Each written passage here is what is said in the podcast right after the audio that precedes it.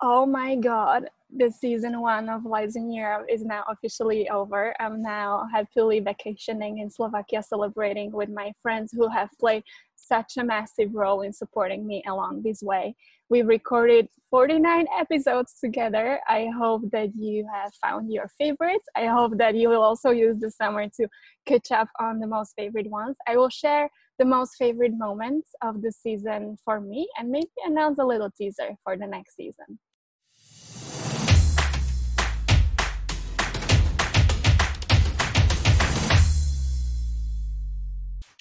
So it's been 49 episodes packed with interviews from people working in and around the European bubble in Brussels, around the European institutions, all of whom are super passionate about European policy making process, about co-creating European Union. And in the interviews, they were sharing what are their recipes for success. What is it that they do that keeps them tuned into their passion? How do they keep their own well-being? And what is their recipe for getting through the low moments and maybe sometimes reaching upwards and recreating themselves in their on their career path. We've talked about the stories of strong mind strong body strong soul. The strong mind stories were stuff like the absolute mental bravery of people who were recovering from terrorist attack in brussels burnout brexit depression which is what many of us are going through right now We've talked about strong body. How do you train for a marathon in a desert while keeping your full time job and taking care of your family? How do you embrace the vulnerability when you need to use Pampers as an adult, continue doing your job? And how do you find the strength to then create a whole patient's rights activism movement around it? We've also talked about holistic healing of the body, which is much more than nutrition and what you stuff your body with so, are you still breathing? We are also talking about strong soul and healing our souls. How do we reignite our passion for public service, for servant leadership in the mm-hmm. EU? And how do we create our new job inside of a bureaucracy, which may be confined with its rules, but still offers a lot of space for playfulness and vulnerability and creativity. We also talked about very hardcore EU stuff, such as how do you defend the most fundamental EU values, such as equality, obviously gender equality, but also racial injustice and religious freedom.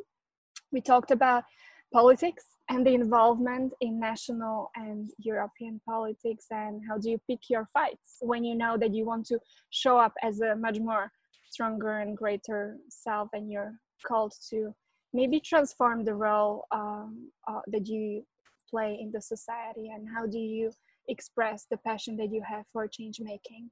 We also learned very useful eu carrier skills. Obviously eu carriers, how to get the job how does the recruitment work what are the skills of the future that everybody is invited now to invest into to stay competitive on the eu change making market we also looked at women empowerment through a series of interviews that was looking into stuff uh, ranging from harassment and sexism at the workplace all the way to domestic violence, especially in times of COVID lockdown when most of the security management and safety planning strategies cannot work simply because you may be locked down at home with the perpetrator of the crime also we looked at entrepreneurship and how do you keep your business and online business flourishing if the world is under absolute lockdown if you are called to repurpose your strategies and the business models? But it might be really hard if you're a solopreneur if you've invested into building your business around your passion which in our series was a theme of travel and tourism. And we've also looked at the skills related to your own self expression, your public speaking, and how you use your voice to reach the audiences and create the impact that you want to create in the world. So, these are just a couple of examples out of these 49 episodes that we managed to create together. I hope that you've got your favorites. Drop your comments underneath this recording if there are some specific takeaways, the episodes that have been most closest to your heart, which were most impactful for how you want to show up in the world. Don't forget to sign up to all channels. We are obviously available on YouTube under my Lucia Kleshchinsova channel. So click on the red subscribe button and the bell next to it so that you are notified about future episodes. And also, obviously, Lights on Europe is primarily known as a podcast. So it's available on all podcast platforms SoundCloud, Spotify, Apple Podcasts, Google Podcasts, whatever you're using as your favorite platform. So make sure that you sign up and you check in on a couple of episodes from the past to tune into the mood that we're in. In the next season, uh, season 20, 20, 20, 21, we might be repurposing and narrowing down the niche a bit further into the success stories of European change makers and what is it that makes new culture leadership possible for those who have been courageous enough to show up and and bring their pioneering and their new style of leadership to what we are basically trying to create in one way or another at the European um, playing field.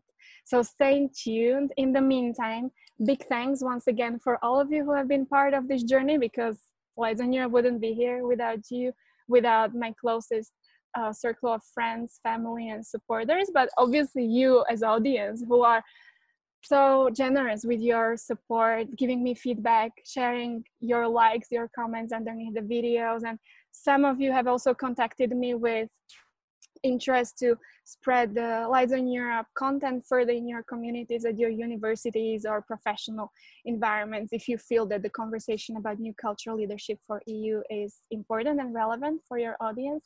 So thanks a lot. Thanks once again. Drop your comments below, drop your hearts, share the episodes further, and invite everybody who's around you who resonates with the conversation around transformation of the European leadership so that we build the community and, and advance the conversation about what is the nature of the leadership that we would like to see in the future in Europe and what is the importance of the inner work and the tricks and tips and resources that make it possible for us to show up differently than it was the case in the past. Thank you for listening. For follow up, you can find us on all major podcast platforms and all social media platforms, including our Instagram, Lights on Europe. So feel free to go there now and leave us your review, likes, feedback, as well as tips on who would you like to hear interviewed next time. Bye!